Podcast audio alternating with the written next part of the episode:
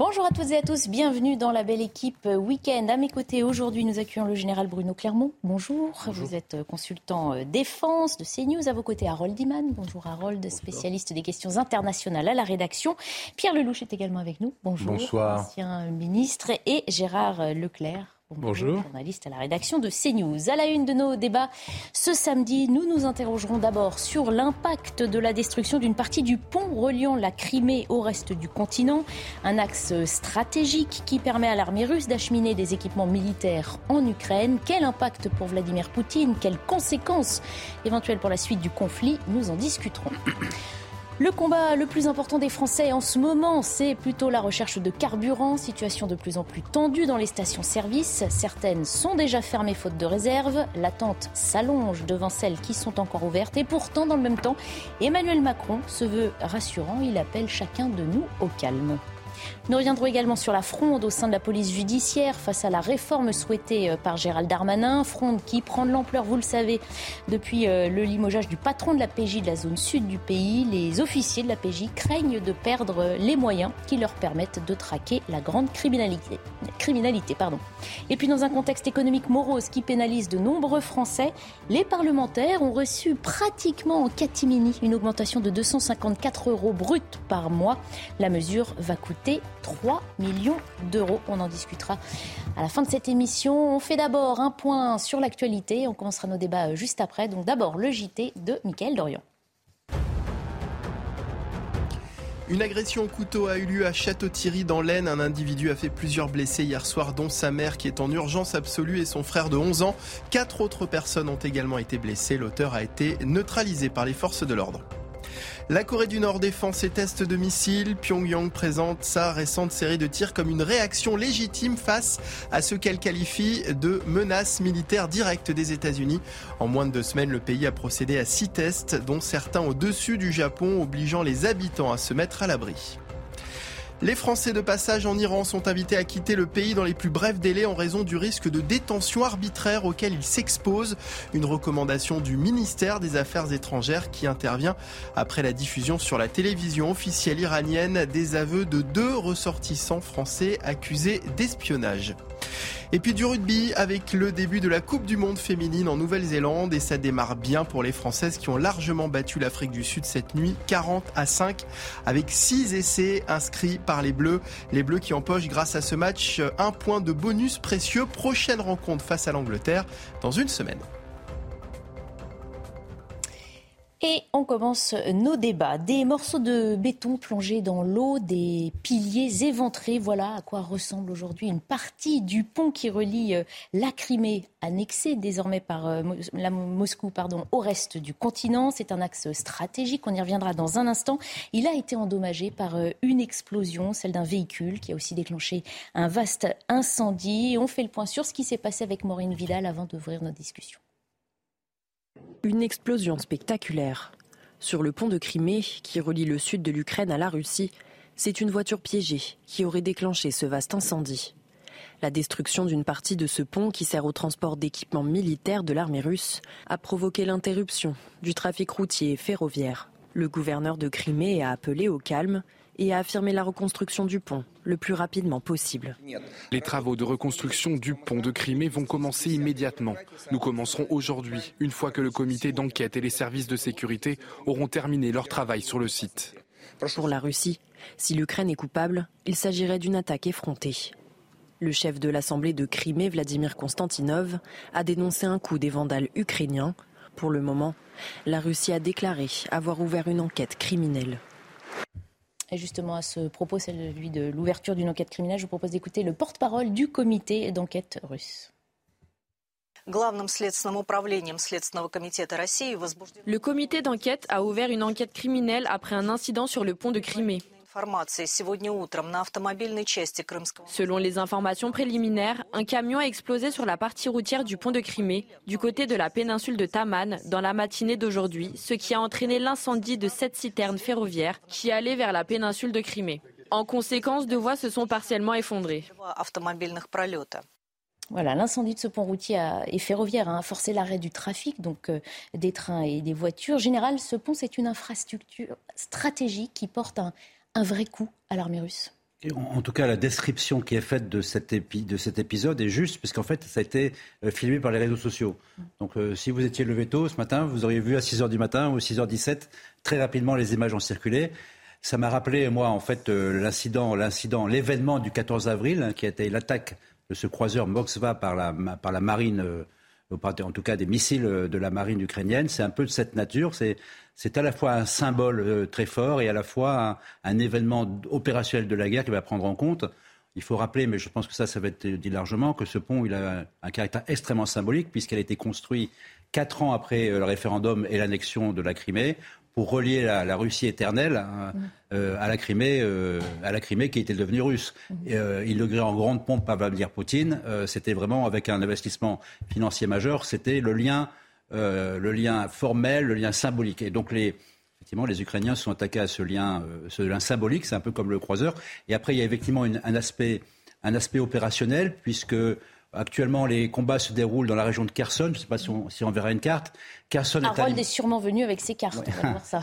Kherson est alimenté par la, par la Crimée et la Crimée est alimentée par la Russie. Mhm. Alors pour alimenter la Crimée, il y, a trois voies, il y a trois voies de communication. Il y a ce fameux pont qui n'est pas détruit, donc il va être réparé. On voit que les, piliers, les piles du pont n'ont pas été détruites. Endommagé. Il est mm. partiellement endommagé, c'est effectivement le cas. Vous avez la voie maritime par la mer d'Azov, ensuite la mer Noire vers Sébastopol. Et vous avez une des raisons pour laquelle, d'ailleurs, euh, c'est si important euh, pour Poutine d'avoir la continuité territoriale entre le Donbass, euh, Mariupol et la Crimée. Vous pouvez également faire passer des convois par, la, par, le, par le nord de la mer d'Azov. Donc mm. c'est une des trois voies qui est, qui est aujourd'hui, qui, donc qui va freiner les capacités à la fois de ravitaillement de la Crimée qui commence quand même à souffrir un peu de la guerre, et également des forces russes qui sont actuellement des forces russes qui sont actuellement en, contre-attaque, ou en tout cas de subir l'attaque des Ukrainiens dans la région de Kherson. C'est effectivement la question qu'on se pose immédiatement après. Hein. Dans quelle mesure cela affecte plus ou moins les plans de Vladimir Poutine? C'est un revers pour Vladimir Poutine, Harold Liman Sérieux Absolument, absolument. Le, pont était sa grande fierté. Il a inauguré lui-même en 2018 euh, en conduisant le premier camion. Et, puis, ça, a un effet euh, euh, économique majeur. Ce n'est pas une chose mineure ni décorative. Donc, est-ce que ça va avoir un impact pour lui? Oui, puisqu'il a annexé la Crimée en 2014, c'est pas du tout l'autre jour. Et là, quand même, il y a une population qui est plus russe que celle du Donbass, si on peut dire. Mais perdre ça ou voir ça mis en cause, c'est très difficile. Il a dit que ça n'arriverait jamais et que personne, lui ou Medvedev, qui est devenu comme son numéro 2 euh, dans le bellicisme, euh, on dit euh, gare à celui qui touche à ce pont. Donc voilà, c'est fait et on, s'attend à quelque chose, une réaction, mais dans quel registre, on ne sait pas. Pierre Lelouch, vous avez un regard aussi très incisif sur ce qui se passe en Russie, sur ce qui peut se passer aussi, ce qui explique hein, ces attaques. Je vous ai entendu euh, longuement les semaines passées sur euh, l'attaque du, Nord Stream.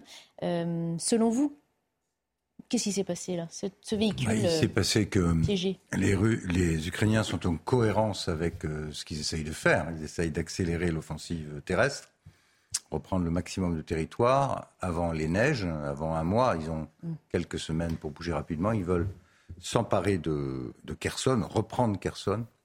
Ça, c'est la cible principale, c'est très symbolique. Mm. S'ils arrivent à reprendre Kherson, c'est encore plus important que, que Liman. Pour reprendre Kherson, il faut couper les lignes d'approvisionnement des Russes. Et ces lignes d'approvisionnement, comme l'a dit le général, bah, c'est essentiellement ce pont. Mm. Donc ils sont en train de taper le pont. Mm. Euh, ils ont demandé aux Américains, il y a déjà de nombreuses semaines, euh, des armes à plus longue portée qui leur permettaient de taper la, la Crimée. Euh, les Américains n'ont pas livré les, les super HIMARS à 300, mm. à 300 km de portée qui permettraient de frapper la, Crimée et la base Sébastopol pour éviter justement une escalade incontrôlée. Mm. Sauf que là, les services secrets ukrainiens ont montré une nouvelle fois qu'ils étaient capables, de la même façon qu'ils avaient conduit un assassinat euh, à Moscou, en plein Moscou, euh, d'un des très proches. Il se trouvait que c'était la fille d'un des très proches de, de Poutine. Euh, là, ils ont montré qu'ils étaient capables de montrer une opération complexe avec un camion bourré d'explosifs mm. euh, qui a explosé au moment du passage d'un train chargé de pétrole. Donc c'est une opération compliquée euh, qu'ils ont menée à bien, mm. qui se traduit par une humiliation complète de Poutine. En plus, c'est une humiliation ou c'est juste un revers stratégique sur le terrain? Parce qu'on sait qu'il y a souvent des interprétations différentes, évidemment, de part je, je, viens de dire que c'est un, problème militaire majeur pour mm-hmm. approvisionner les forces à Kherson, mais c'est aussi une humiliation de Poutine délibérée. L'entourage de euh, le, patron, le secrétaire général de la commission de sécurité de l'Ukraine a euh, envoyé un tweet dans lequel il souhaitait un bon anniversaire à Poutine avec la, musique de Marilyn Monroe. Mm. Euh, en disant que c'était quand même assez rare d'offrir un aussi beau cadeau pour son anniversaire et que Poutine devrait être content. Donc c'est vous dire le climat de haine et d'escalade. Les, les, Ukrainiens sont galvanisés par leur euh, succès sur le terrain, à juste mhm. titre d'ailleurs. Euh, ils, reçoivent, ils ont reçu des armes extrêmement performantes qui savent faire mhm. fonctionner. Et là, ils sont en train de... Moi, ce qui me frappe, si vous voulez, c'est qu'il y a deux jours, le président Biden a fait un discours. Ah, bah et c'est la première fois qu'on entendait un président américain euh, parler en détail du précédent de la crise des fusées de Cuba il y a 60, il y a 60 ans. Mm. En disant que c'était ce qui se passait aujourd'hui, c'était aussi grave, sinon plus, et qu'il faudrait trouver une porte de sortie pour Poutine. Mm. Je cite, hein, euh, ramp out, mm. une bretelle de sortie pour, euh, pour Poutine. Que font les Ukrainiens deux jours après? Bingo, ils recommencent l'affaire du, croiseur, en pire, puisque là, ils font péter le, pont, dont je rappelle qu'il avait été inauguré par Poutine lui-même, au volant d'un camion. Je ne sais pas si vous avez ça dans vos archives, c'est très spectaculaire. Mm. Poutine avait déployé tout autour de ce pont des systèmes de défense antiaérienne qui ne mm. devaient pas être violés. Là, c'est à la fois un revers militaire extrêmement important, mais c'est aussi une humiliation pour lui au moment même où euh, les gens se rendent compte que cette chose est peut-être en train d'échapper à tout contrôle. Mhm. Euh, moi, j'ai noté avec intérêt que le président Macron à Prague a parlé de désescalade. Le président américain dit qu'il faut trouver une porte de sortie. Chacun se rend bien compte que si autant un virage je comprends, et je comprends parfaitement que les Ukrainiens essayent de mondialiser la guerre. Mhm. Après, est-ce que c'est l'intérêt de tout le monde de se retrouver dans une guerre mondialisée? Ça se discute. Donc le président américain dit faut trouver une voie de sortie. Le président français dit désescalade. Et puis le lendemain matin, on a l'explosion du pont. Voilà, tout ça. Tout ça deux jours après la date euh, exacte de, l'anniversaire de Vladimir inquiet. Poutine. J'étais inquiet tous ces derniers jours, je l'ai dit ici même. Euh, pas toujours euh, accueilli d'ailleurs favorablement, y compris par mon voisin immédiat. Mais je, je, maintiens que cette situation est en train de sortir de tout contrôle. Mm et de devenir extrêmement grave. Alors, on parlait des revers, d'un nouveau revers, hein, puisqu'on le dit aussi sur le terrain depuis le mois de septembre, l'armée russe en essuie euh, quelques-uns. Est-ce qu'on peut penser qu'il n'est pas protégé, ce pont, aussi stratégique qu'il soit, que c'est ben, une défaillance, un manque d'effectifs dont on a parlé euh Au-delà de tout ce qui a été dit, auquel je souscris, hein, le, le, côté revers symbolique sur ce pont euh, inauguré par Poutine, il y a aussi un véritable problème. C'est étonnant quand même ce pont, les, Russes savaient que c'était vital pour eux, voilà, qu'il n'ait pas été capable d'empêcher cet attentat. Mm. Donc là, ça pose un problème. C'est pas la première fois. Il y a déjà eu des, euh, euh, notamment des dépôts d'armes et de munitions qui ont été euh, attaqués donc en Crimée. Mm-hmm. Donc ça révèle une nouvelle défaillance du système russe. On le voit dans l'armée avec la façon dont ces derniers jours, elle est obligée de reculer, euh, pas en bon ordre. Hein. On a à première vue souvent en abandonnant les chars, en, se carapatant, disent les Ukrainiens, qui bien sûr euh, soulignent ça à grands traits, mais enfin ça fait partie des guerres psychologiques. Ça, ça s'appelle la propagande mais de guerre. Voilà, tout ça s'additionne. On avait déjà été quand même surpris euh, par le, vaisseau amiral mmh. Moskva qui, donc, qui avait été coulé, ce qui semblait quand même très assez étonnant la façon dont que les, que les les Ukrainiens, parce qu'à première vue, tout semble indiquer que c'est pas un accident, mais véritablement les Ukrainiens qui ont provoqué ça. Donc voilà, là encore une fois, euh, il y a une défaillance dans le système de, protection, dans le système euh, euh, militaire russe. Général Benoît Clermont, vous, confirmez, c'est la vision qu'on ne peut qu'avoir de ce qui, a été dit est juste. Il faut aussi remettre cet événement dans le contexte de la fameuse contre-offensive. La contre-offensive, elle a été annoncée par Zelensky il y a très longtemps. Mm. Euh, moi, j'y croyais pas. Mm. Je pas, mais y a pas de, c'est pas un, art parfait la guerre. Et cette contre-offensive, il l'a annoncée et il a préparé la contre-offensive avec un certain nombre d'actions en avance de la contre-offensive, c'est que lorsque les troupes ont commencé à avancer. Mm-hmm. Mais auparavant, il y a eu tir d'artillerie sur la logistique et il y a eu ces fameuses attaques sur la Crimée. Il y a eu deux attaques, une le 9 août, une le 17 août. Et en fait, les, et ces attaques ont affaibli le potentiel militaire des Russes en Crimée là d'où part un très grand nombre d'attaques. Et je pense que ça s'inscrivait aussi dans la préparation du champ de bataille pour la contre-offensive. C'est-à-dire qu'en fait, il y a il y, a, deux hypothèses, en gros, dans, l'évolution de cette guerre. D'abord, Kherson, c'est un verrou, c'est évident. La bataille de Kherson va être décisive, mhm. parce que soit il s'arrête à Kherson, soit il continue vers la Crimée. Donc la question, c'est est-ce qu'on est dans la première étape de la, bataille de la Crimée, ou est-ce qu'on on affaiblit la Crimée afin de gagner le territoire à Kherson Et cette réponse, on l'aura euh, dans les prochains jours. Dans l'entourage de, de Zelensky, il s'agit de reprendre tout le territoire ukrainien, Crimée comprise. Le président euh, Zelensky l'a dit lui-même. Donc parmi les buts de guerre qui sont nouvellement affichés par, euh, par Kiev, c'est la reprise de la Crimée. Or, la Crimée, comme le disait... Je ne pense pas que ça soit aussi automatique. C'est plus compliqué que le Donbass encore, parce que la Crimée, on sait ou on ne sait pas, mais la Crimée, historiquement, elle est turque. Elle a été prise par Catherine II, peuplée par des Russes et des Tatars. Euh, elle a été ensuite, euh, sur un trait de plume, donné par Khrouchtchev, qui était lui-même ukrainien, à l'Ukraine, mais à l'intérieur des fédérations de l'Union soviétique, 57, ma mémoire est bonne. Euh, et donc les Russes considèrent que c'est une anomalie. En plus, en Crimée, vous avez une base navale qui est Sébastopol, mhm. où il y a le cœur de la marine russe en mer Noire.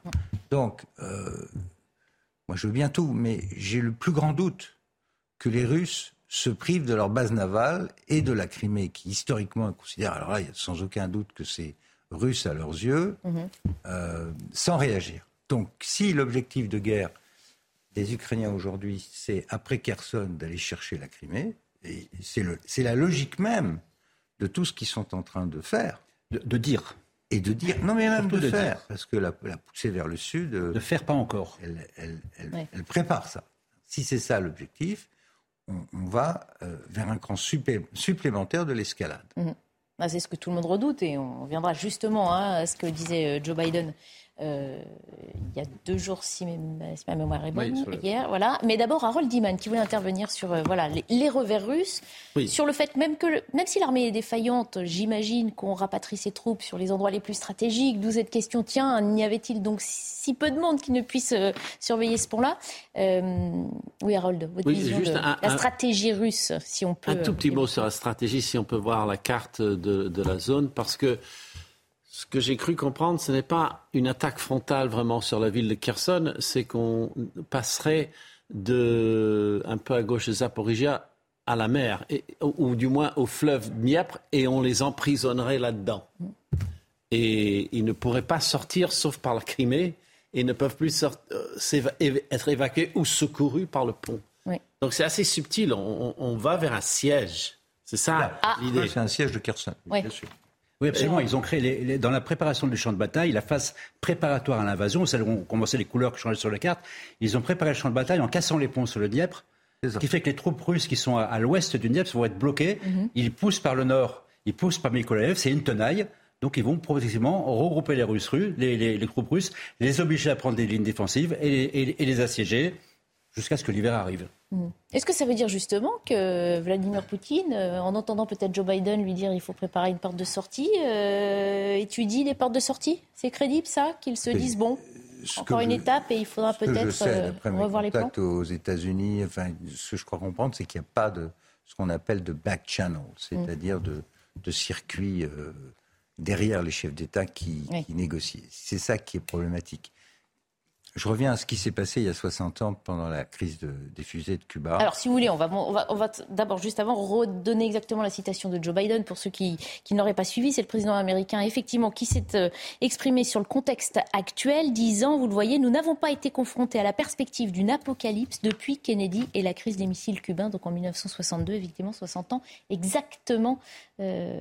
Oui, alors la crise, chacun s'en souvient. Mm les Américains, les avions, à l'époque, il n'y avait pas de satellite, c'était les U-2, repèrent des missiles à moyenne portée russes, parce qu'à l'époque, on n'avait pas encore des missiles intercontinentaux. Donc les mhm. Russes s'étaient arrangés pour déployer de façon à peu près clandestine, en les emmenant sur des cargos, des missiles à moyenne portée capables mhm. d'atteindre la Floride et toute la côte est américaine, ce qui était très désagréable pour les Américains.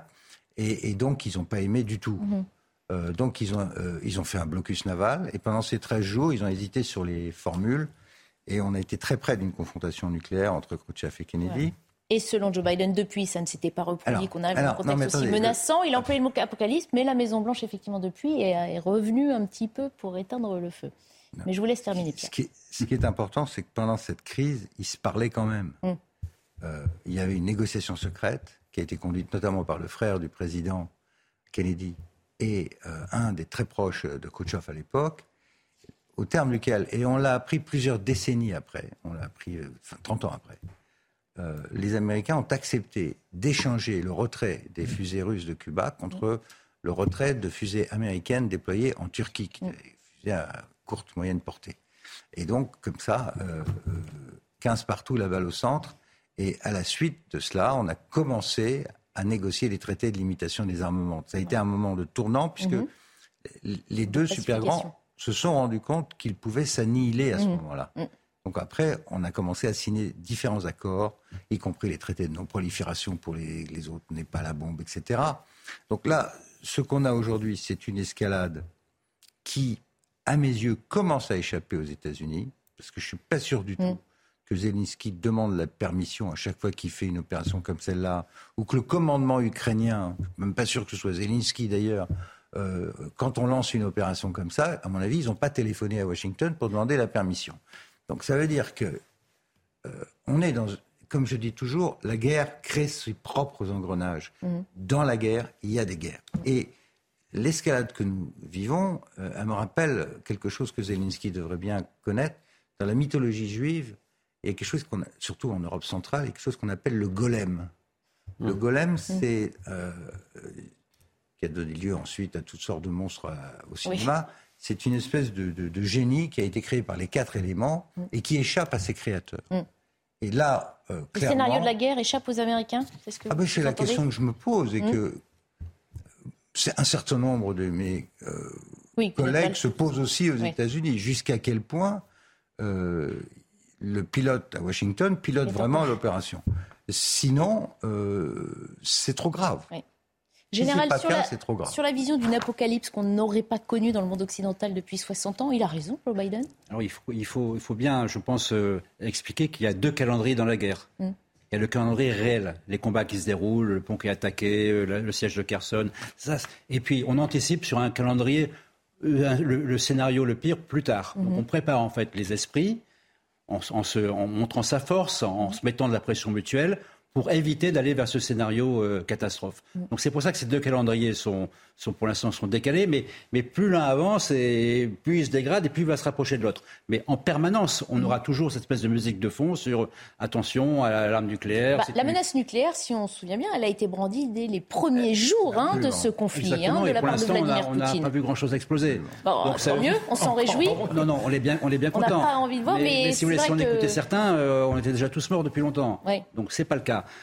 Donc il faut, c'est extrêmement difficile à gérer psychologiquement. Et c'est pour ça que moi j'entends des gens qui se plaignent, on ne nous explique pas comment ça fonctionne. D'abord c'est compliqué. Bon. Mm. Ensuite c'est, il y, a des, il y a des discussions au plus haut niveau. Les affaires nucléaires se traitent au plus haut niveau. Mm. Elles ne se traitent pas sur le plateau de télévision, elles ne se traitent pas avec les consultants de défense. Il y a forcément des discussions. Et je pense que quand on regarde les traces de ce qui se passe dans les, dans les différents documents qui expliquent cette guerre, il y a des discussions au plus haut niveau entre les Russes et les Américains sur la situation nucléaire. Donc c'est pas parce qu'il n'y a pas de réunion avec Erdogan euh, à Ankara qu'il n'y a pas de discussion. Il y a des discussions. Ces discussions ce ne sont pas forcément des négociations, mais il y a des discussions. Moi, je reste persuadé, j'ai peut-être tort, hein, que les Américains font tout pour éviter une troisième guerre mondiale. clairement, c'est exactement ce que je dis. C'est exactement. Depuis le premier jour, depuis avant même l'entrée des Russes en Ukraine, les Américains ont toujours dit il n'y aura pas de troisième guerre mondiale du côté américain. Ils ont, ils ont retiré leur conseil militaire. Ils ne veulent pas entrer en guerre. Ils savent trop ce que ça signifie. Cette guerre revient, deviendrait incontrôlable. C'est ça le risque. Je sais. On va continuer à en parler. le sait aussi, d'ailleurs. On va continuer à en parler parce qu'effectivement, c'est la principale actualité de ce samedi. On fait d'abord une courte pause. Retour à nos débats dans la belle équipe week-end dans un instant.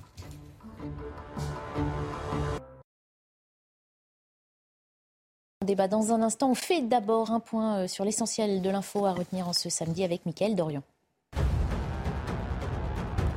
En Irlande, au moins 9 personnes ont été tuées lors de l'explosion d'une station-service. Les services de secours ont œuvré tout au long de la nuit alors que les recherches d'éventuelles victimes se poursuivent ce samedi. La police n'a pour le moment pas donné d'explication sur l'origine de cette explosion. L'hôpital euh, universitaire de Letterkenny, situé à 24 km de la station-service, a été placé en situation d'urgence. Le trafic des trains est à nouveau fortement perturbé ce samedi au Royaume-Uni en raison d'une nouvelle grève. Seulement un train sur cinq circule dans le pays et la moitié du réseau est fermé. Les compagnies de train ont demandé aux passagers de ne prendre le train qu'en cas d'absolue nécessité. Les syndicats du rail demandent une revalorisation salariale face à l'inflation record, une inflation proche des 10%, la plus haute depuis 40 ans. Et puis les hospitalisations pour Covid-19 augmentent selon les données euh, datant d'hier soir. 61 121 nouveaux cas ont été déclarés lors des dernières 24 heures, soit une hausse de 26,6% en une semaine. Le nombre total de patients hospitalisés est de près de 16 800. Il a retrouvé son niveau de la mi-août.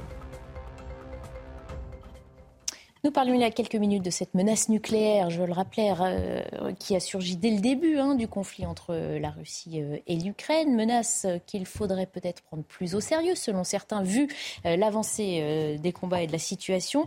Le chef de l'État, Emmanuel Macron, a été interrogé sur le sujet depuis un sommet européen hier. Écoutez ce qu'il en pense. Je suis toujours refusé, en général, à faire de la politique fiction. Et en particulier, je pense que c'est adapté quand on parle de nucléaire. Nous sommes une puissance dotée. Nous avons euh, à cet égard une doctrine qui est claire, que j'ai pu réitérer euh, il y a de cela euh, quelques semestres et qui ne change pas. Et je pense qu'en la matière, il nous faut tous avoir beaucoup de prudence. Et donc, moi je l'ai toujours dit, nous sommes là pour aider l'Ukraine à résister, à protéger son intégrité territoriale et sa souveraineté.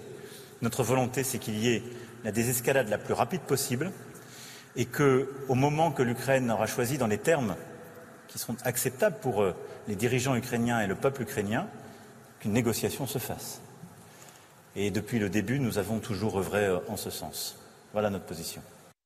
Voilà, c'est ce qu'on se disait hein, tout à l'heure. Effectivement, chacun œuvre à ne pas favoriser l'escalade, mais on est des mois après, les combats se poursuivent et pour l'instant, euh, la menace nucléaire ressurgit aussi régulièrement. Là, il faut bien comprendre que nous avons eu une intervention sur la dissuasion nucléaire française. Mhm.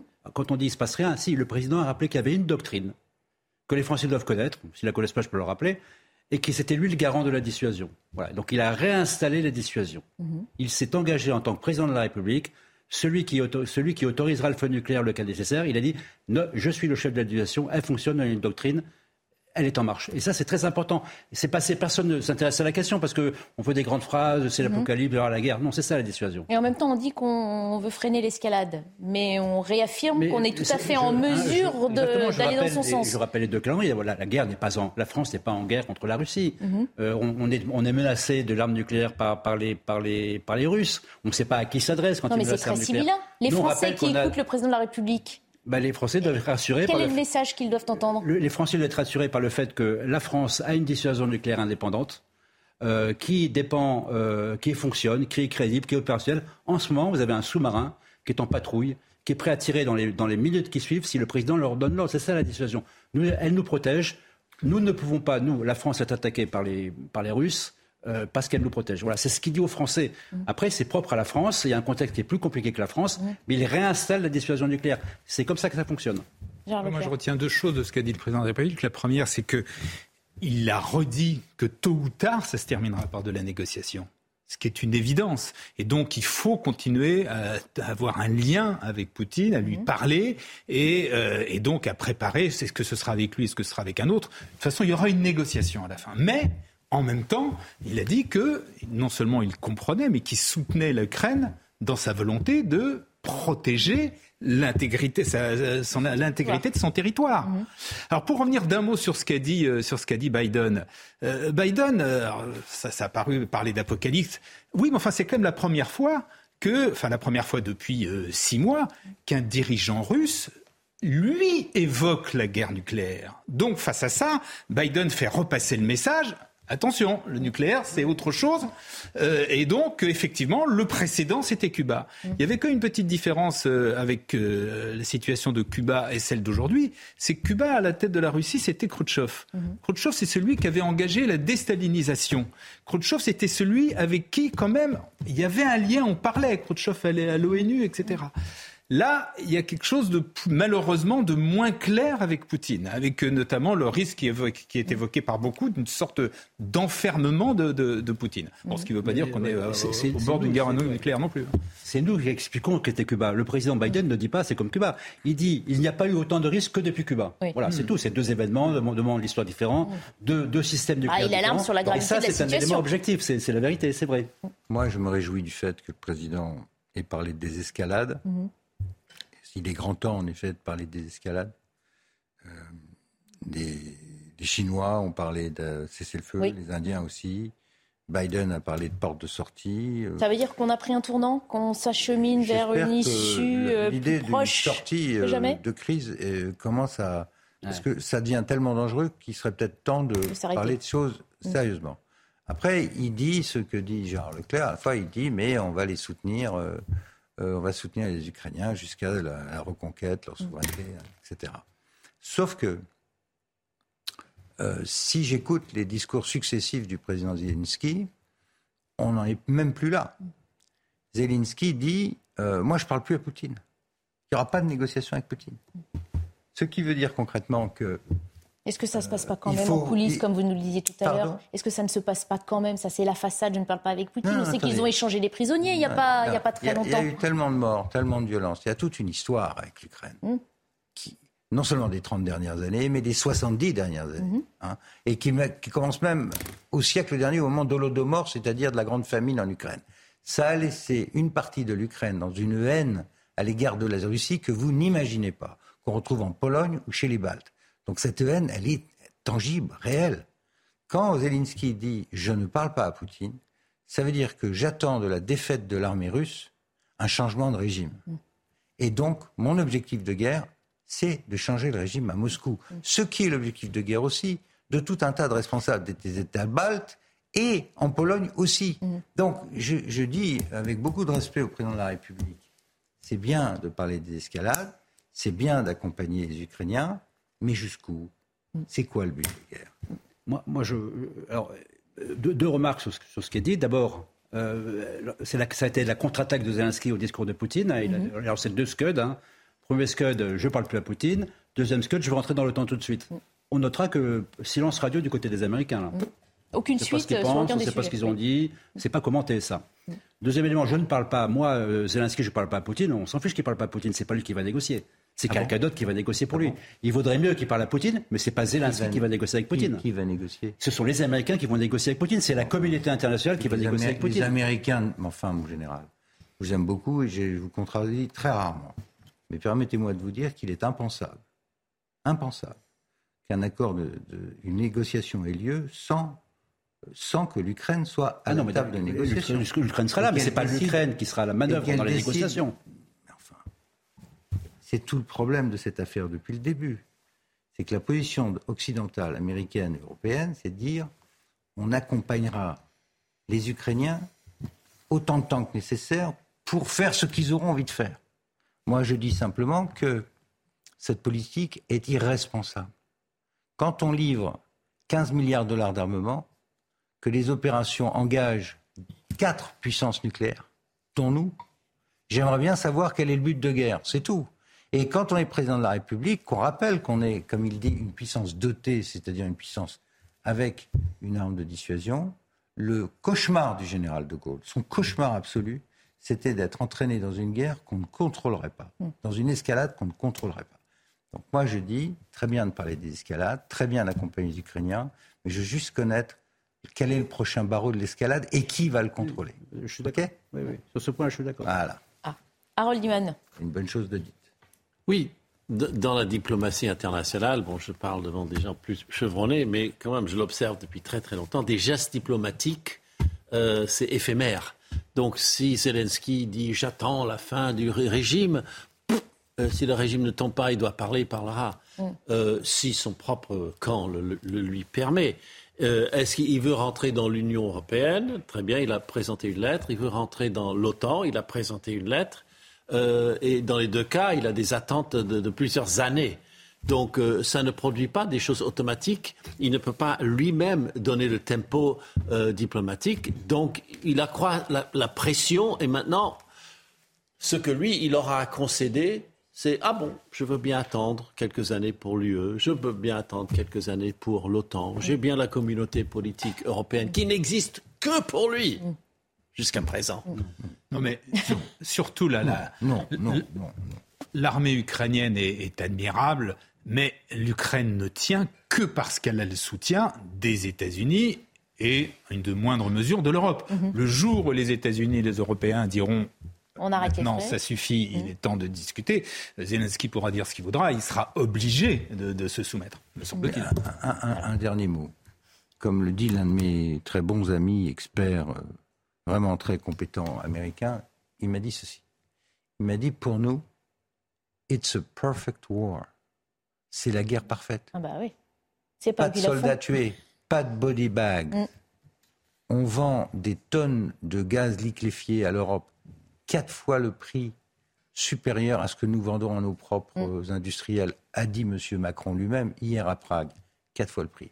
On vend du gaz, on vend des armes, on a retrouvé le leadership en Europe, on a ressoudé l'OTAN, on a demande supplémentaire dans l'OTAN. Que demande le peuple On se réjouit pour eux, on s'inquiète pour l'Europe. Hein, tout ça euh, sans perdre un seul soldat. Ah Donc, me disais, c'est la guerre parfaite. À condition, à condition de contrôler l'Ukrainien. Mm. Le jour où l'Ukrainien fait des choses euh, dans le dos de Washington, mm. et je pense que l'histoire du pont, ils n'ont pas demandé la permission, et que donc on rentre dans un degré supplémentaire d'escalade, alors la guerre parfaite, elle cesse d'être parfaite. D'où le discours de Biden l'autre jour en disant il euh, faut regarder maintenant comment on lui trouve une porte de sortie, parce qu'ils savent très bien mm. que l'ours blessé, le patron de la CIA actuel, William Burns, était l'ambassadeur mm. américain à Moscou. Et il avait prévenu sur l'Ukraine depuis 20 euh, ans. Euh, tout, tout, ça est, à mettre, se, se conclut par, quoi qu'il arrive, hors dérapage possible et même fortement possible à ce moment de la guerre, les Américains ne veulent pas une troisième guerre mondiale. Mm. Bien sûr que non. Donc le point de culmination, il va se produire un moment, c'est-à-dire le point, tout d'un coup il y a un blocage qui fait qu'on peut basculer. Soit, soit une prochaine avancée militaire, la prise d'une grande ville? Un effet, un effet militaire, un, événement majeur. À ce moment-là, euh, peut-être qu'on commencera à s'intéresser sérieusement à des discussions sérieuses. On suivra ça. On va changer de thématique. Remercier aussi Harold Iman qui euh, était là pour ces questions internationales et qui peut désormais aller préparer ses interventions prochaines dans les autres émissions. On revient à la France où chercher du carburant est bien l'occupation principale ce week-end hein, pour de nombreux Français. Chercher, c'est une chose. Arriver à faire le plein, c'en est une autre bien plus périlleuse. Les files s'allongent devant les stations-service. Certaines sont déjà fermées faute de provisions. Et la situation risque de durer puisque ce matin, la grève a été reconduite hein, chez Total Energy et chez euh, Esso Exxon Mobil. Selon la CGT, trois des six raffineries euh, françaises sont actuellement à l'arrêt. Situation sur le terrain, vous allez le voir, il y a des disparités euh, territoriales. Regardez ces chiffres. Selon le ministère de la Transition écologique, on estimait hier à 19% en moyenne, la proportion de stations-service en difficulté, situation particulièrement critique dans les Hauts-de-France, vous le voyez avec 42% pour ce taux dans le Pas-de-Calais, 43% euh, dans le Nord. En région parisienne, il est de 25%. La situation donc se tend de plus en plus pour de nombreux euh, Français. Écoutez quelques-unes des réactions que nous avons pu recueillir ce matin. Nous subissons l'individualisme, l'égoïsme euh, de la CGT qui nous prend en otage, qui prend en otage euh, la France tout entière. Bientôt, toutes les voitures vont être vides si ça continue comme ça. Et comment vont faire les gens? Ça va mal se terminer, quoi. Chose plus grave que ça, mais simplement, on n'est pas tous à la voiture électrique, donc euh, il faut qu'on se débrouille. Très compliqué ce matin. J'ai appelé euh, deux stations-service déjà qui étaient complètement à sec. Et donc celle-ci a répondu. Donc voilà, on fait la queue. Voilà, on fait la queue, on voit qu'on fait poser euh, une nouvelle inquiétude aussi sur, euh, sur les Français qui n'avaient pas besoin de ça, Pierre Lelouch. Ben non. Covid, on sort de multiples soucis, l'économie, il y a maintenant le carburant. Ben non, mais euh, c'est les Français qui paient les pots cassés de ces situations qu'on évoque, que ce soit l'Ukraine, des décisions gouvernementales. J'ai entendu énormément de bêtises depuis le début de cette guerre en Ukraine sur qu'il fallait faire aux Russes, les sanctions, les contre-sanctions. Mhm. Euh, il faut bien comprendre que c'est la. Je ne le dis pas avec, en m'en réjouissant. Hein. Euh, c'est une véritable panique qui s'empare aujourd'hui des gouvernements européens. Euh, et le sommet de Prague des 28, de ce point de vue, a été calamiteux. Il n'y a pas la moindre politique commune. Euh, on a d'un côté une commission qui, pour des raisons politiques, on peut soutenir, en tout cas moralement indiscutable, on continue à mettre des sanctions sur les Russes comme si ça avait le moins d'impact, en tout cas dans les conduites de la guerre, malheureusement, ça n'a aucun. Mais enfin bon, on fait pour des raisons de, gesticulation politique, plus que pour d'autres choses. Mais en même temps, il y a des contre-sanctions et puis il y a des effets, comment dire C'est comme, comme jeter une pierre dans une, dans une mare et vous voyez des ondes. Eh bien, parmi les ondes, il y a ce qui se passe sur le marché pétrolier. ce qui m'a beaucoup frappé, euh, c'est que les Américains, depuis plusieurs mois, ont essayé de trouver du pétrole partout, même chez leurs pires ennemis, comme au Venezuela, par exemple. Ils étaient prêts à tout effacer. En Iran, où ils étaient prêts à sacrifier l'accord sur le nucléaire, enfin, un peu de rigueur sur l'accord nucléaire, à condition que les, exportations iraniennes repartent. Euh, ils sont allés, Biden est allé serrer la main de Mohamed Ben Salman en Arabie Saoudite alors qu'il l'avait publiquement accusé de meurtre. Ils ont fait tout ça, et au final, il y a trois jours, il y a eu une réunion de de l'OPEP, où il a été décidé par les Saoudiens et les Russes de baisser la production de pétrole de 2 millions de barils par jour. Ce qui veut dire que, en fait, les prix du pétrole vont continuer à monter. C'est-à-dire qu'en Europe aujourd'hui, non seulement il n'y a pas de politique commune, mais c'est chacun pour sa peau en matière de gaz et en matière de pétrole. Euh, en France, il y a eu en plus cette affaire de taxation des super profits de telle ou telle compagnie, etc. Donc on est dans un processus où il y a beaucoup de colère sociale et ça se traduit par euh, des grèves chez les pétroliers que le gouvernement apparemment n'a pas su anticiper. Et donc on est dans une situation où, à l'inquiétude générale sur comment on va faire cet hiver sans gaz, sans pétrole, etc., s'ajoute une situation conjoncturelle de pénurie à cause d'un mouvement social. Mmh. Et la peur, ajoutant à la peur, on a maintenant un phénomène qui s'étend dans toute la France, qui me surprend moi, parce que je pensais que c'était très localisé mm. dans la région nord et puis en région parisienne, mais non, ça, ça s'étale. Ah bah, et puis la grève étant euh, reconduite, euh, la situation va s'aggraver. Et donc, euh, en plus, on a, on a affaire à un ministre, Olivier Véran, qui, dès qu'il parle de pénurie, fait sourire tout le monde, parce que tout le monde a en tête l'affaire des masques. Mm. Quand il dit il n'y a pas de pénurie, bah, tout le monde rigole, mm. tout s'inquiète. Et c'est une très mauvaise affaire sur une très mauvaise situation. Et là encore, je m'en réjouis pas du tout, euh, y compris parce que j'ai moi aussi besoin d'essence pour travailler, pour venir ici, et que c'est devenu très agréable, non seulement très cher, mais mm. très compliqué. Oui, très compliqué. Donc euh, vraiment, je souhaite que le gouvernement arrive rapidement à remettre les choses en état pour l'instant, j'ai pas j'entends des discours très contradictoires. Alors justement, avant qu'on entende aussi Gérard Leclerc, je voulais euh, vous proposer une autre intervention d'Emmanuel Macron, toujours à Prague, hein, depuis le sommet européen. Il a appelé les Français à surtout ne pas céder à la panique. On l'écoute. J'appelle aussi chacune et chacun à la responsabilité, parce que voilà, nous sommes un peuple de, compatriotes solidaires, et je, pense que toutes les revendications salariales sont légitimes, mais il ne faut pas qu'elles empêchent les uns et les autres de, de vivre et de pouvoir circuler, fonctionner, parfois pouvoir faire son travail. Et, donc il faut qu'on garde tous euh, l'esprit de responsabilité. Mais je suis confiant sur la capacité de ces deux, ces deux groupes à finaliser leur discussion euh, salariale. Et en parallèle, le gouvernement a agi pour euh, mobiliser ce qu'on appelle les réserves stratégiques et nos capacités disponibles pour pouvoir les libérer et alimenter les stations-service qui étaient en rupture. Voilà. Donc à court terme, on organise les choses parce qu'on a des réserves stratégiques et on sait faire. Mais pas de panique, si je puis dire. Gérard Leclerc, c'est rassurant d'entendre un chef de l'État appeler au calme et à nous dire que tout va bien, tout est géré. Ce qu'on entend là aussi, quand même, c'est que c'est un petit peu la faute des Français si euh, la situation euh, s'aggrave. Est-ce que ça, c'est bien judicieux?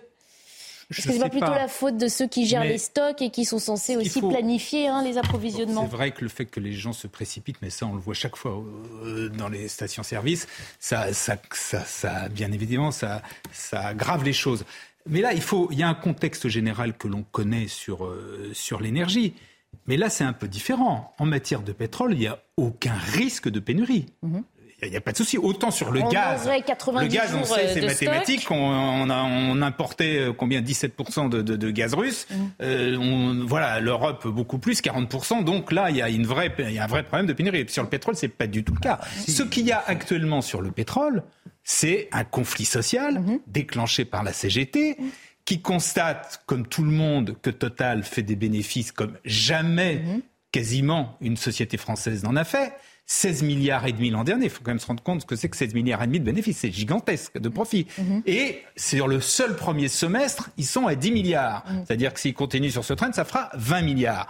Là, les, les, les salariés de, de, de, de, Total ont eu une augmentation de 3,2%, c'est-à-dire inférieure à, euh, l'inflation. Bah là, on est dans un conflit social très bien. Ils se disent, il y a, il y a de l'argent, euh, les actionnaires ont déjà touché un acompte de 2 milliards 6, ce qui est là aussi quand même beaucoup. Et donc, eh ben, on est dans la logique classique du conflit social, où ils disent, c'est le moment, on peut faire pression en plus, ce qui n'est pas le cas de beaucoup Ça veut dire que la négociation sociale devrait être là la priorité, bah, à et mon des avis, pétroliers je et du gouvernement Moi, je veux pas rentrer pour soulager les Français. Je suis pas PDG de Total et c'est toujours très compliqué quand on, euh, voilà, il faut une, négociation, c'est, euh, c'est, c'est, pas simple. Pour ça, je, je, je, voilà, oui, là, vous avez raison. Euh, mais cela dit, je suis un peu surpris quand même quand j'entends Total dire pour l'instant on bouge pas, on attend les négociations, les négociations qui sont prévues le 15 novembre. Faut pas exagérer. Là, il y a, me semble-t-il, il y a quand même un petit peu une urgence. Et je pense qu'il serait bon de négocier effectivement. Bah, on entendait Emmanuel Macron dire qu'en ce moment même, euh, les négociations avancent. Bon, c'était bah, hier. Bah, j'espère qu'elles avancent. Mais en tout cas, ça a été reconduit. Donc en tout cas, il faudra, il faudra bien évidemment trouver une, une solution parce que là, la, CGT est, dans, est, un peu en position de force parce qu'ils peuvent provoquer. Il y a beaucoup de salariés, vous savez, en France, qui sont pas contents de leur salaire, mais ils peuvent, s'ils font grève, ça n'a aucune, aucune conséquence sur la marge du pays. Là, ils sont, ils peuvent bloquer. C'est ce qu'ils font d'ailleurs. Général. moi, j'ai des, voitures aussi, hein, donc je, fais le plein. Et comme tous les Français, je cherche l'essence la moins chère. Mm. Et il se trouve que l'essence la moins chère, euh, c'est chez Total, puisque Total fait une ristourne de 16 centimes. Mm-hmm. Donc tous les Français font, font la queue devant toutes les stations Total pour gagner 16 centimes. Dans le sud de la France, toutes les autres stations fonctionnent. Alors, je ne sais pas comment ça se passe en région parisienne. Ça, c'est ce qu'explique le groupe, effectivement. Il explique c'est le succès de cette ristourne qui a, bouleversé le marché. Alors, la question, c'est pourquoi il y a eu la ristourne? Et cette en dehors de l'aspect social évoqué par M. Leclerc tout à l'heure, et du rôle de la CGT, des patrons de Total, c'est un aspect des choses. Il y a deux autres aspects.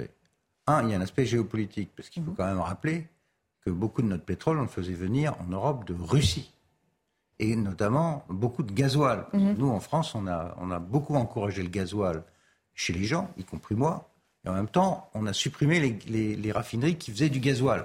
Donc beaucoup du gasoil euh, consommés en France venaient de Russie. Donc euh, il est faux de dire qu'il n'y a pas de connexion entre ce problème et la question géopolitique plus large des sanctions et des contre-sanctions. Je rappelle à M. Leclerc que l'Europe s'était engagée à ne plus acheter de pétrole russe d'ici la fin de l'année. C'est ce qui se passe. Il n'y a plus de pétrole russe, donc il y a un léger problème sur le pétrole. Ajoutez à ça que les autres, les Saoudiens en particulier, en liaison avec les Russes, baissent la production, donc tout ça pour faire tirer les prix. Mhm. Voilà. Et plus un problème de raffinerie euh, franco-français, puisqu'on a désinvesti, ça ne rapportait pas d'argent, on ferme les raffineries.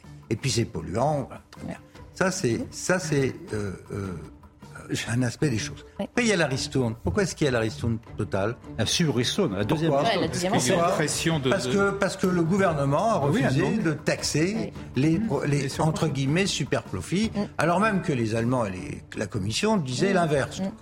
On a dit à Total, bon, on ne vous taxe pas, mais vous faites un cadeau aux, automobiles. Alors, ce que fait le gouvernement là, pour ce week-end, en tout cas, c'est d'autoriser hein, les camions à circuler, ce qui normalement est interdit le week-end, pour pouvoir euh, acheminer euh, l'essence hein, jusqu'aux stations-service. Euh, Merci beaucoup, Général Bruno Clermont, d'avoir participé à nos débats. On fait une courte pause et puis on poursuit nos discussions sur les thèmes d'actualité. On reviendra sur cette gronde à la police judiciaire face à la réforme voulue par le ministre de l'Intérieur. A tout de suite.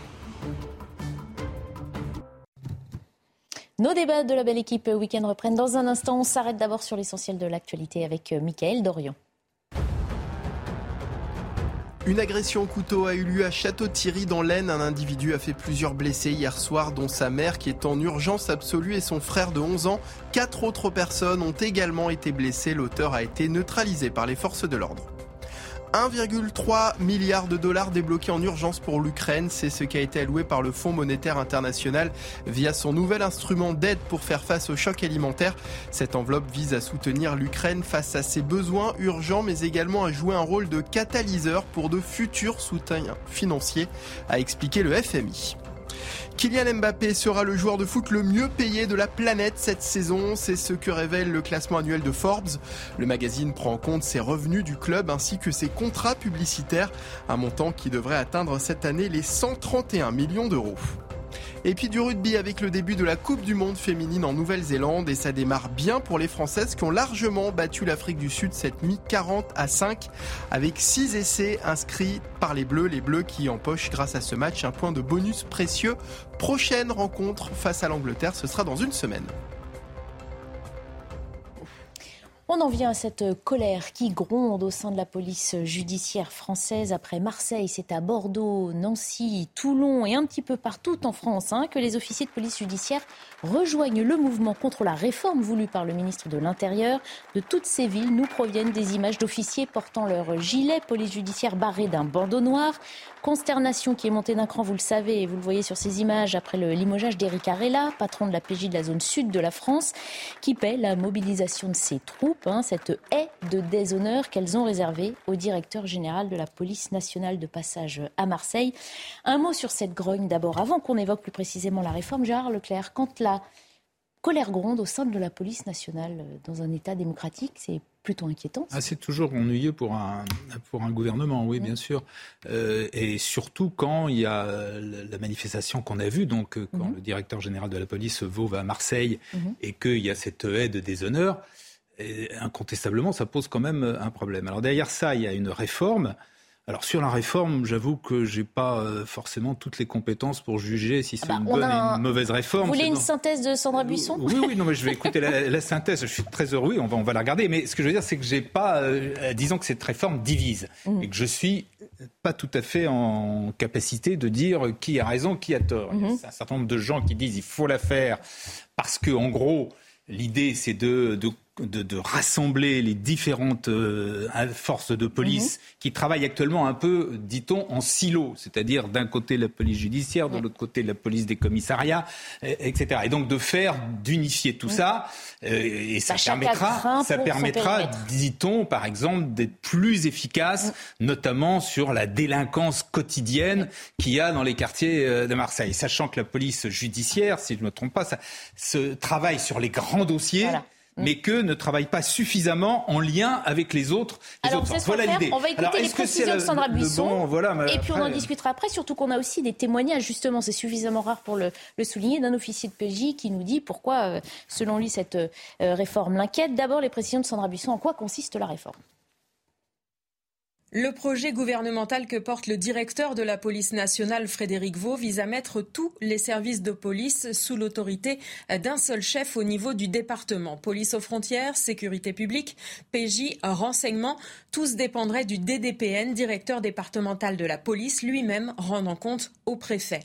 Parmi les principales craintes des agents de PJ spécialisés dans la lutte contre la grande délinquance et la grande criminalité, c'est d'abord de participer à écluser l'océan d'enquête de petite et moyenne délinquance, jusque-là prise en charge par la sécurité euh, publique, et en conséquence de ne plus avoir le temps et les moyens d'attaquer le cœur de cible de la PJ, les malfrats de grande envergure, importateurs de drogue ou encore malfaiteurs agissant en bande organisée. L'autre crainte, partagée par une grande partie des magistrats, c'est la perte d'indépendance des enquêteurs de la PJ. En clair, que le préfet puisse faire pression sur la bonne marche de certaines enquêtes, notamment celles liées aux atteintes à la probité. Face aux réticences, les concepteurs de cette réforme assurent que les policiers de PJ garderont un champ d'action interdépartemental puisque la criminalité n'a pas de frontières et surtout qu'ils ne perdront pas leur savoir-faire. On le promet en haut lieu.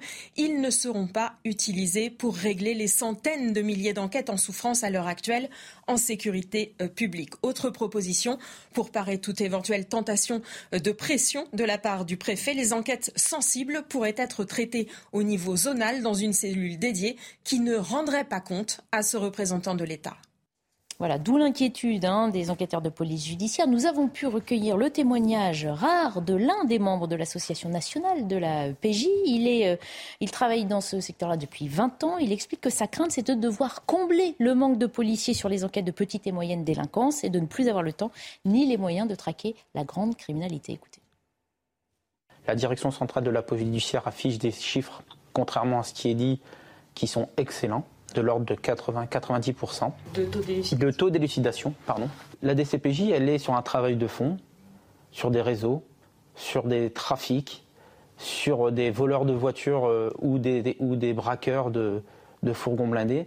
Elle est sur, une, sur des séquences de long terme et sur un travail de fond et minutieux. Donc le grand risque demain, c'est que quand tout le monde sera sous les mains du DDPN, qui est lui-même connecté directement au préfet, eh ben, c'est que l'instantanéité s'applique aussi aux fonctionnaires de la police judiciaire. On n'est pas à l'abri que pour des raisons euh, de lisibilité publique, on dise à la police judiciaire, mais il faut travailler aussi sur les haut. On va de facto nous contraindre à abandonner nos enquêtes pour répondre aux demandes, du ministre de l'Intérieur.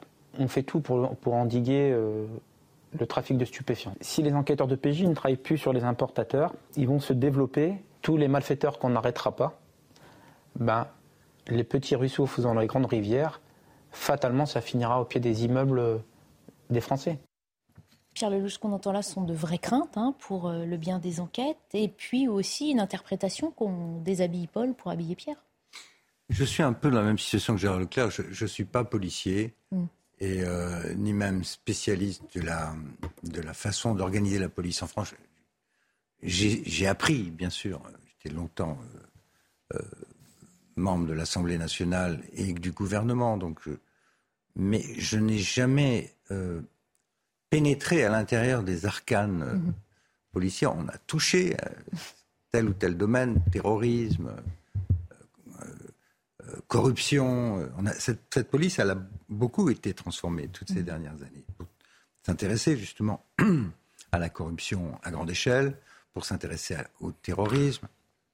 Le parquet aussi de l'autre côté, a mhm. évolué, puisqu'on a un parquet euh, spécialisé sur le terrorisme, un mhm. parquet maintenant. Les magistrats qui d'ailleurs euh, viennent à la rescousse des policiers, hein, qui s'inquiètent aussi de cette réforme. je dis beaucoup ici, quand on parle de drogue, et on en parle souvent malheureusement, qu'il faut que la France se dote d'une police spécialisée sur la drogue, avec mhm. un parquet spécialisé sur la drogue.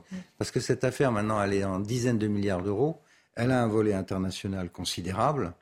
Euh, on ne peut pas euh, juste contrôler les types en bas des immeubles. Ce n'est pas le dealer du coin. Le sujet, c'est les pays de provenance, c'est les flux.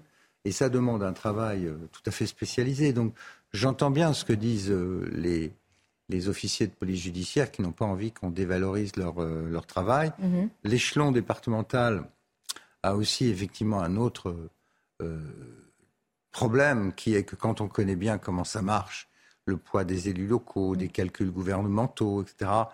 Euh, disons que l'efficacité n'est peut-être pas euh, aussi grande qu'on pourrait le souhaiter dans certaines affaires à cause du poids des, des, euh, petites puissances régionales locales. Mhm. donc oui, un contrôle étatique sur les grandes affaires me paraît pas une mauvaise idée. Après, je ne sais pas ce qu'a voulu faire Gérald Damana avec cette chose. Bah, c'est un projet hein, qui a commencé, mais qui sera unifié l'année prochaine. J'ai juste fait une notation politique. C'est pas bon pour un gouvernement d'avoir à la fois une crise ouverte dans la justice, avec des, des, juges qui sont en guerre contre leur garde des sceaux, et des policiers qui se révoltent contre la direction euh, centrale de la police. Ça veut dire que. Et en désavouant le ministre, en disant non, votre réforme, on n'en veut pas. Donc quand vous avez une crise dans le régalien, justice-police en même temps, euh, ça veut dire qu'il y, y, a comme un problème dans le fonctionnement de ce gouvernement. C'est sérieux, d'autant mhm. qu'il y a plein de sujets d'inquiétude sur la stabilité du corps social dans une période comme celle que, dans laquelle nous entrons. Et encore une fois, il y a du poids hein, qui vient se rajouter puisque euh, différents corps, d'autres corps soutiennent euh, la grogne, euh, la fronde de la police judiciaire. Il y a la conférence nationale des procureurs de la République qui nous a communiqué, a exprimé ses inquiétudes quant à cette réforme, vous le voyez, et aussi sa grande préoccupation quant aux contours et aux conséquences de cette réforme. Elle affirme également craindre que cet épisode ne vienne compromettre la sérénité des échanges relatifs à une réforme de grande ampleur. L'Association nationale de la police judiciaire vient aussi de donner un autre communiqué dans lequel elle dénonce les méthodes autoritaires hein, euh, sous couvert d'un tour de force voulu par le ministère de l'Intérieur, qui cherche à imposer, quoi qu'il en coûte, une réforme inadaptée et dangereuse. Là aussi, si la justice s'en mêle aussi, ça. Quand vous faites une réforme on connaît le pays. Quand vous faites une réforme, on fait des mécontents. Voilà, vous faites beaucoup de mécontents. Là, en plus, on, assiste quand même à des alliances assez étonnantes mmh. parce que entre magistrats et police judiciaire, c'est pas toujours le grand amour. Mais est-ce que c'est pas là qu'on peut concevoir qu'il y a eh un réel Je, je, je redis ce que je dis tout à l'heure. Moi, je, en même temps, ceux qui conçoivent, euh, qui ont conçu cette réforme, c'est pas non plus totalement des idiots. Le mmh. directeur général euh, Vaux, euh, personne ne dit que c'est qu'il est incompétent. Mmh. le, le fait qu'il y ait en France un vrai problème de sécurité publique, je crois que tout le monde en convient, qui est souvent pas suffisamment de coordination euh, entre le renseignement, le, les la sécurité publique, c'est-à-dire les commissariats, mmh. la police judiciaire, la, sécurité aux frontières tout ça, ça s'entend quand même. Alors, euh, moi, je, vous dis, j'entends les arguments des uns et des autres. J'ai malheureusement pas encore tout à fait la compétence pour, pour trancher et dire qui a raison. Euh, il y a des arguments dans les deux sens. Voilà. et puis, on, entend aussi qu'on tente de rassurer hein, pour dire qu'ils garderont hein, un champ d'action interdépartemental. Ce qui est sûr, c'est que on, arrive. Euh, c'est pas la, la police, c'est pas le seul cas. On le voit dans beaucoup d'autres professions. Vous avez aussi mm. un intérieur comme ça d'un corps comme celui de la police euh, un peu des États dans l'État, de, certains qui se considèrent un petit peu comme, euh, je ne veux pas dire l'aristocratie serait désagréable, mais voilà, entre la police judiciaire et le reste de la police, ça marche pas toujours de façon. Et donc là, c'est le cas précis. Voilà, d'un côté, vous avez les commissariats, la police, ceux qui assurent la sécurité publique, qui estiment qu'ils n'ont pas suffisamment de moyens, qui sont un peu, ils travaillent tout seuls, etc. Quand la police judiciaire, elle s'occupe et s'en occupe très bien. En il y a aussi un hein. prestige à la police judiciaire. Voilà, il y a tout ça qui intervient. Donc vous voyez, c'est quand même, euh, c'est assez compliqué. Allez, dernier élément à ce propos, je voulais vous faire entendre une voix qu'on entend assez rarement justement pour le mentionner euh, cet été, puisque la gronde ne date pas d'hier. C'est Gérard Lanvin qui a apporté son soutien à la police judiciaire. Pour euh, les plus jeunes qui ne connaîtraient pas Gérard Lanvin, sachez que l'acteur a souvent incarné des policiers un sur grand écran. Voici la vidéo qu'il a postée euh, cet été. On peut se préserver parfois des calamités que nous envoie le ciel, mais rarement de celles qu'on s'est attirées soi-même. Supprimer la PJ, là. Il y a un système qui a pensé à ça. Aberrant. Ce manque de, reconnaissance, ce manque de respect d'une institution euh, qui date depuis toujours, où beaucoup se sont investis, s'investissent encore, euh, ceux qui ont fait des grandes carrières dans la PJ, ceux qui en font encore euh, euh, leur quotidien avec des histoires sordides qu'on connaît tous, dont on a tous les jours l'observation à faire. Je veux dire, bref, il n'y a plus de mots, c'est supprimer la PJ. Quoi. Contre la connerie, mon soutien, les amis. Ah, c'est Fouché qui ne doit pas être content, parce que c'est quand même lui l'inventeur de la police moderne. Non, mais ce qu'il rappelle aussi là, c'est que vu le contexte, effectivement, ce projet de réforme et cette euh, crainte pour certains de ne plus pouvoir mener à bien leurs euh, enquêtes tombe mal, fait craindre le pire finalement. Mais je veux dire, euh, moi, ce qui me choque, c'est encore une fois le défaut de prévision mm. de cette équipe gouvernementale. On parlait de l'essence tout à l'heure.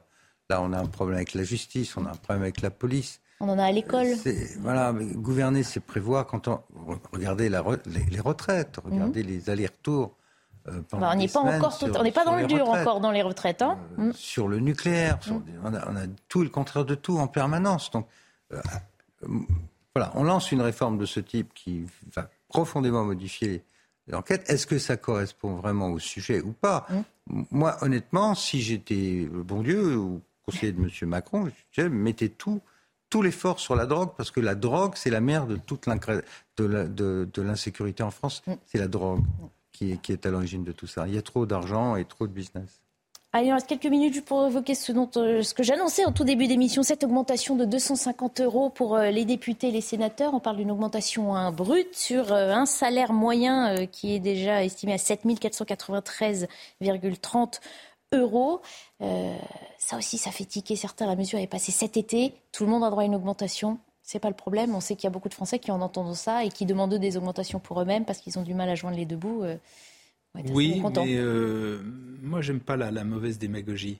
Les parlementaires français ne sont pas surpayés. Si on le compare aux autres pays, c'est pas vrai. Leur, mhm. Ils sont pas mieux payés, ils sont même plutôt moins bien payés. Ils, travaillent souvent avec moins de moyens. Quand on voit par exemple les moyens qu'ont les, députés allemands, les parlementaires allemands, les Français en ont moins. Mhm Il gagne donc effectivement euh, en brut, je crois, 7500. Donc là, l'augmentation, ça, ça doit représenter, comme ça j'ai fait le ça représente à peu près 3%, donc mm. c'est l'inflation.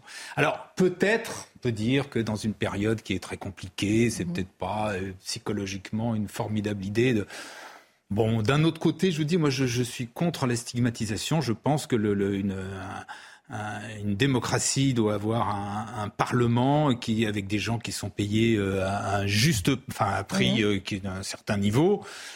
Euh, voilà, je le répète, euh, bah, tout le monde a droit à une augmentation, mais si les parlementaires voilà, alors là, droit, je pense que, ça doit être un peu automatique. De la même alors peut-être que c'était pas effectivement euh, le bon moment pour le faire, mais d'une façon générale, j'aime pas qu'on s'en prenne euh, au, salaire des, parlementaires. Alors c'est Antoine Léaumont, hein, tout jeune député de la France Insoumise, qui propose que les parlementaires renoncent d'eux-mêmes eh ben, à cette hausse. Il se compte d'ailleurs dans ceux qui, pourraient dire non merci. Bon, moi j'ai longtemps servi au Parlement. ce que dit Gérald c'est assez juste. Le problème des parlementaires français, c'est pas qu'ils sont surpayés, ils sont plutôt dans la moyenne, un, peu en dessous, j'irais. Ils sont surtout extrêmement mal euh, équipés en moyens de travailler. Mm.